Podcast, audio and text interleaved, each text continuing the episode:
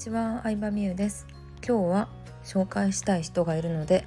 えー、話そうかなと思います。私が紹介したいのは相沢エミリちゃんという方なんですけれども知ってる人も多いかなって思います。インスタストーリーとかでも何回かシェアしたことがあるんですけど相沢エミリちゃんは、まあ、経営者で33歳ぐらいの女性なんですけど元キャバ嬢で、えー、モデルをしていたりとか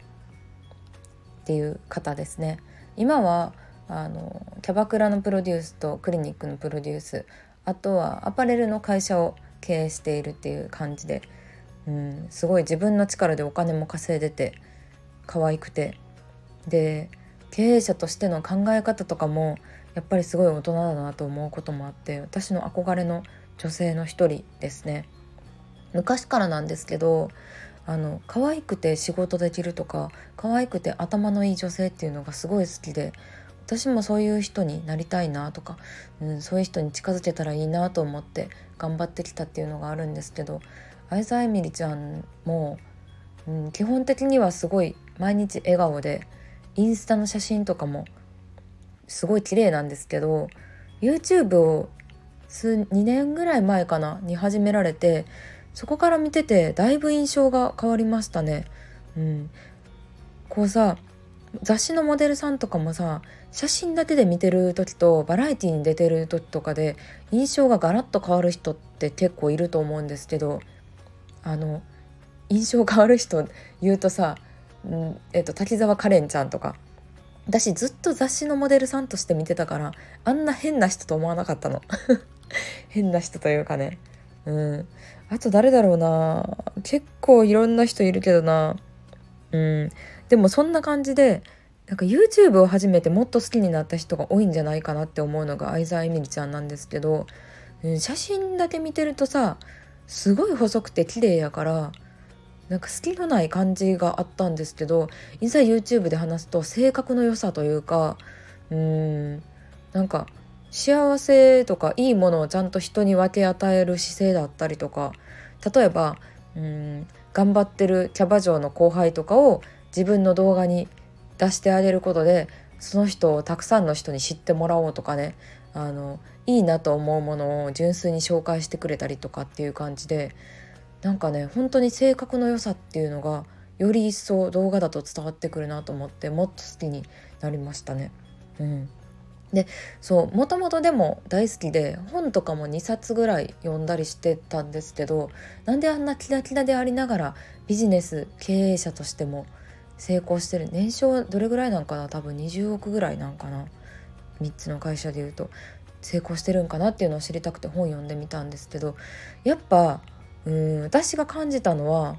試行錯誤の回数が半端ないなっていうのは一番思いました。うん、というのもまず、まあ、キャバクラをで働きながら、まあ、キャバクキャバ嬢として有名になったから「あの小悪魔アデハ」っていう雑誌に出たことでより全国と全国的に有名になった人なんですけどやっぱり夜のキャバクラっていうお仕事をしながらお昼のモデルの仕事をするのは睡眠時間も全然なくてめちゃくちゃ大変だったらしいし雑誌で知られたことによってもっとキャバクラでもしっかりと売り上げを上げないとっていうプレッシャーもすごかったらしいんですけどうん。でそれに加えてあのお洋服が大好きであの可愛いお洋服を着ることで自分もテンションが上がるからまあそれをねたくさんの人に届けていきたいってことでねアパレルブランドエミリア・ウィズっていうブランドを立ち上げたんですけどうんその立ち上げた経緯がすごかったの。立ち上げた経緯が本に書かれてたことによると、まあ、服を作りたいってなって、えー、お客さんに服作りたいと思うんだよねって話したら、まあ、お客さんやっぱりキャバクラだとさこう経営者とかあのそういうね事業をやっているお客さんもいたから聞いてみたらしいんですよ。そういうアパレル関係の仕事してる人に。それだったら中国の工場を紹介するよって言われて。でえやったってなってじゃあ中国の工場にねあの通訳さん連れてとりあえず行ったらしいんですよ。紹介されたところ。でこういうお洋服作りたいんですっていう話をして、えー、とりあえず行ってみて。で作ってもらって完成したって日本に届いた商品がもうびっくりで。日本とは検品のそのルールというかうん質クオリティが全然違っていてもうやばみたいな感じだったんですらしいんですよね最初にできたサンプルが。でそれから何回も中国とのやり取りを重ねて、まあ、だんだんこう希望の服が完成してでそこから仕入れ先とかも、うん、人を頼ったりとかうん、こういう仕事してたなっていう人がいたらその人にあんまり仲良くなくても連絡を取って紹介してもらったりとかっていうのを繰り返して、まあ、工場をやったりとか、うん、サイトを作ったりとか販売経路を確保したりとかっていうのをやったらしいんですけど、まあ、本当にゼロからのスタートっていうのをね言ってて、うん、なんか裏側を知れた感じでその本はすごい面白かったですね。うん、そうだからなんか思考回数が本当にすごいというかやっぱり地道なことを繰り返した結果今があるんやなっていうので私自身も勇気をもらった。うん、でそうそこからまあその一見ねキャバ嬢をやりながらアパレルでうまくいってますみたいな感じで書いてたらしいんですけど、まあ、実は、うん、働いてた社員の人たちとは全然うまくいかなくて、まあ、やっぱりキャバクラのお仕事って黒服さんとかそのスタッフの方がキャバ嬢は商品なのでめちゃくちゃチヤホヤしてくれるらしいんですよ。うん、そのキャバ嬢たちがさ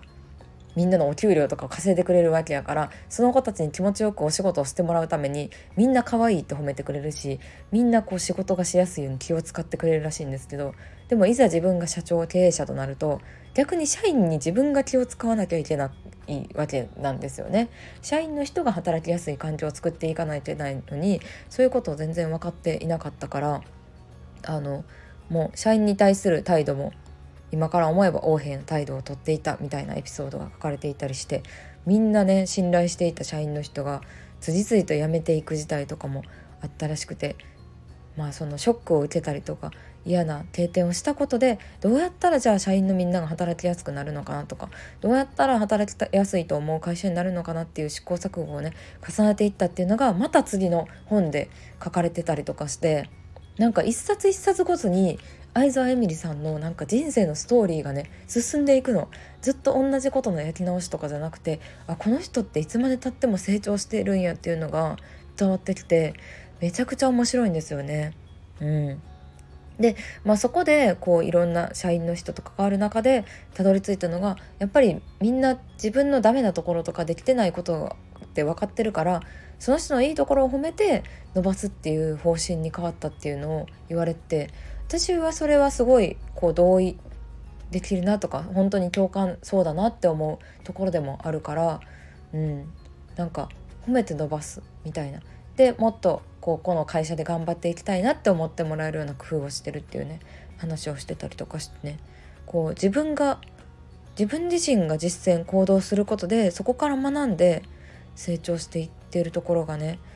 うんなんかいいなっていうか憧れですね。そう相沢エミリちゃんの YouTube あのやっぱり YouTube なので再生回数をね増やすためにこう何千万円のお買い物しましたとかなんか本当に高級バッグがね並んでいるシーンバッグの紹介だったりとか、まあ、ちょっと使ってるお買い物の金額とかはすごすぎるんですけどでもそういうこう非日常な世界をね見せてくれててもやっぱりこうエミリちゃん自身がそれに見合ってるというか、うん、なんかそれにふさわしい女性だなっていうのを思わせられるので全く嫌味とかに感じずこう非日常な世界を見せてくれてありがとうございますという感じでねいつも YouTube を見ていますね。ということで概要欄にもリンクを貼っておくのでよかったら見てみてください。みんなの憧れの女性こういう人になりたいなみたいな像があったら是非レターで教えてもらえたら嬉しいなと思います。こうねみんなからの、うん、意見を集めて紹介できたりしても面白いんじゃないかなと思うので是非皆さんの憧れの女性教えてください。今日もありがとうございました。バイバイ。